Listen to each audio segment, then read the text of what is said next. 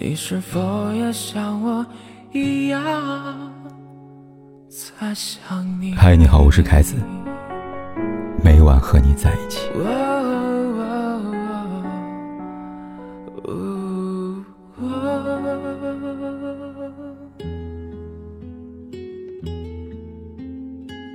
王宝强上热搜了，这次不是因为电影角色，而是因为恋情。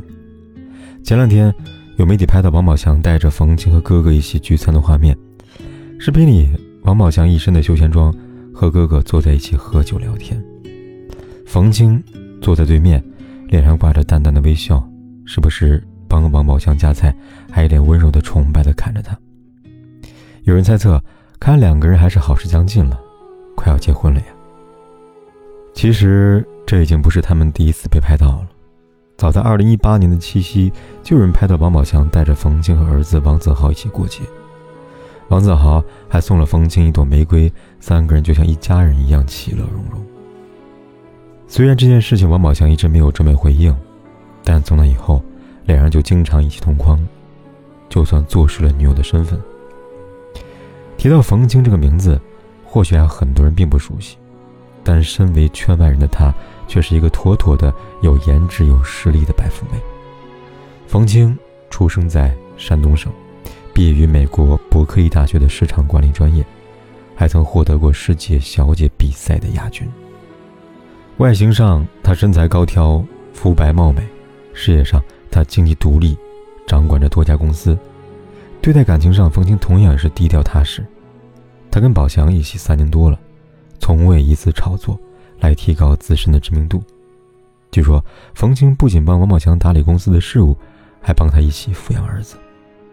二零一九年，王宝强的母亲因病去世，冯清跟着宝强回到河北老家，一直陪在身边，甚至以儿媳妇的身份为母亲披麻戴孝。还有今年七月份，王宝强被拍到现身某诊所，也是冯清全程相伴在侧，搀扶他，守着他输液。忙前忙后，直到离开。前段时间，又爆出王宝强和冯清已经做了婚前财产公证，不少人为他们送去了祝福。确实，无论从哪一方面来看，冯清都是一个优秀的伴侣，也难怪有网友说，这次王宝强真的选对人了。说起王宝强，就不得不提他那段心酸的过往。出身草根。老家坐落在河北邢台一个小村庄内。上有哥哥姐姐，下有弟弟，一家人挤在几间破败的小房子里。因为个子矮小，加上家境贫穷，王宝强经常被同村的小伙伴戏弄和欺负。八岁那年，村里广场上放露天电影，王宝强和弟弟看了李连杰主演的《少林寺》。影片当中的精彩剧情让兄弟俩很是向往。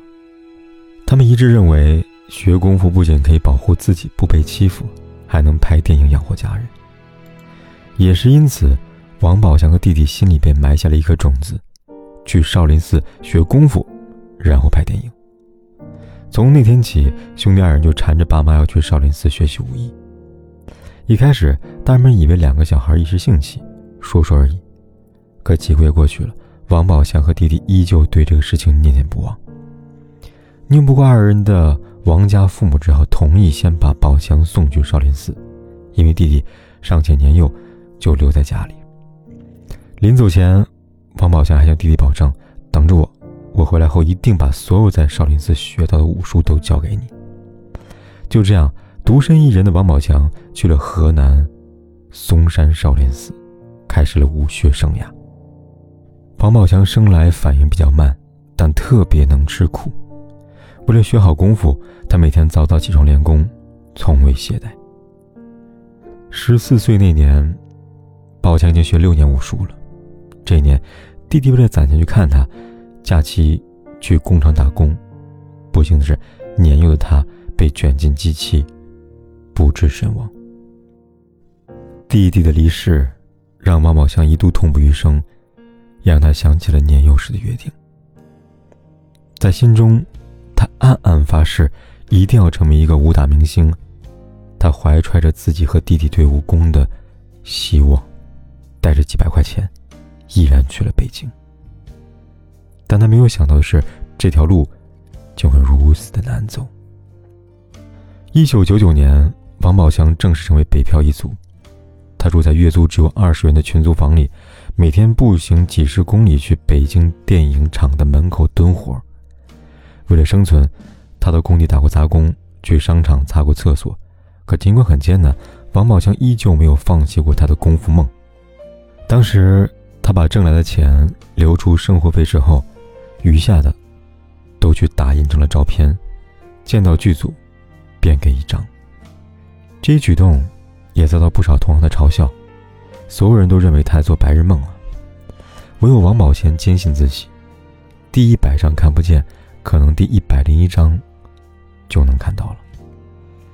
好在上天总是不会辜负努力的人，很快，宝强迎来第一次机会。在冯小刚的电影《大腕》里，他扮演一个没有台词的群演，虽然角色很小，王宝强依然感动的不行。怕迟到的他，愣是没敢回家，在电影厂的门口的大树下睡了一夜。因为能吃苦，又十分敬业，渐渐的，他的表演机会越来越多了。二零零二年。电影《盲井》原定的男二受不了艰苦的拍摄环境，临开拍前选择放弃。无奈之下，剧组只好去群演招人。老实淳朴的王宝强一眼被相中了。这是一个反映矿工生活的片子，拍摄时要下到几百米的深井的矿井内，可以说根本不知道危险的时候什么时候会降临。但王宝强不怕，整个过程中他没有叫过一句苦。也从未用过替身，凭借着感人的表演，王宝强获得那一年的最佳新人奖，从此开始在影视圈崭露头角。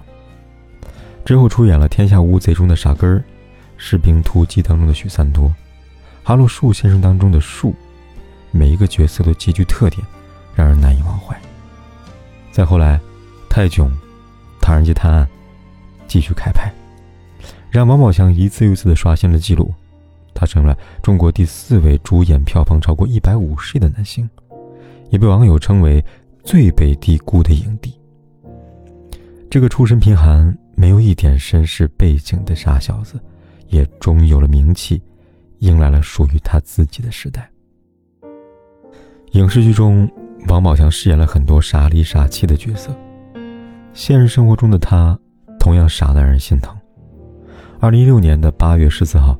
王宝强发布了离婚声明，因为遭到马蓉和宋哲的算计，他资产被冻结，连打离婚官司的钱都没有，还是好友给他转了三百万，才得以救济。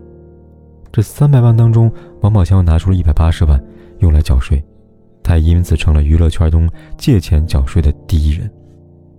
而他的老实，还不仅体现在这些方面。虽然马蓉做的事情让王宝强低到尘埃里。且在两人离婚之后，一直在网上不断的造谣中伤，但他从未去反击，也没说过对方一句不好。很多人看不下去了，让他拿起法律武器保护自己，但他总是摇头，一笑了之。此外，在待人方面，王宝强更是出名的没架子。虽然身为一线大明星，可每到秋收季节，他都会放下工作回家帮忙掰玉米、干农活。每次回村。别人要跟他合照的时候，他总是乐呵呵的答应了。不仅如此，他还帮村里边建了敬老院和托儿所，尽自己所能为家乡贡献力量。在充满物欲的娱乐圈，王宝强是难得的存在。很多明星绯闻不断，但在王宝强这里，甚至有人想抹黑他，都找不到理由。王宝强曾说：“无论外界如何，我初心不变。”从父母母亲那里，我只学到了老老实实做人。入行二十二年，他真的做到了。风带着他走上最长的旅途，一路跟着晚霞，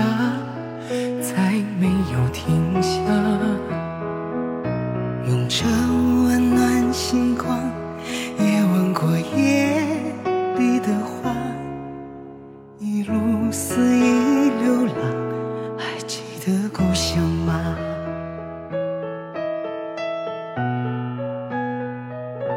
任生命穿梭时间的角落他静静看着人们爱过和恨过。随时间漂泊。随他忘了或记得，他离开他的回忆，重复的活着。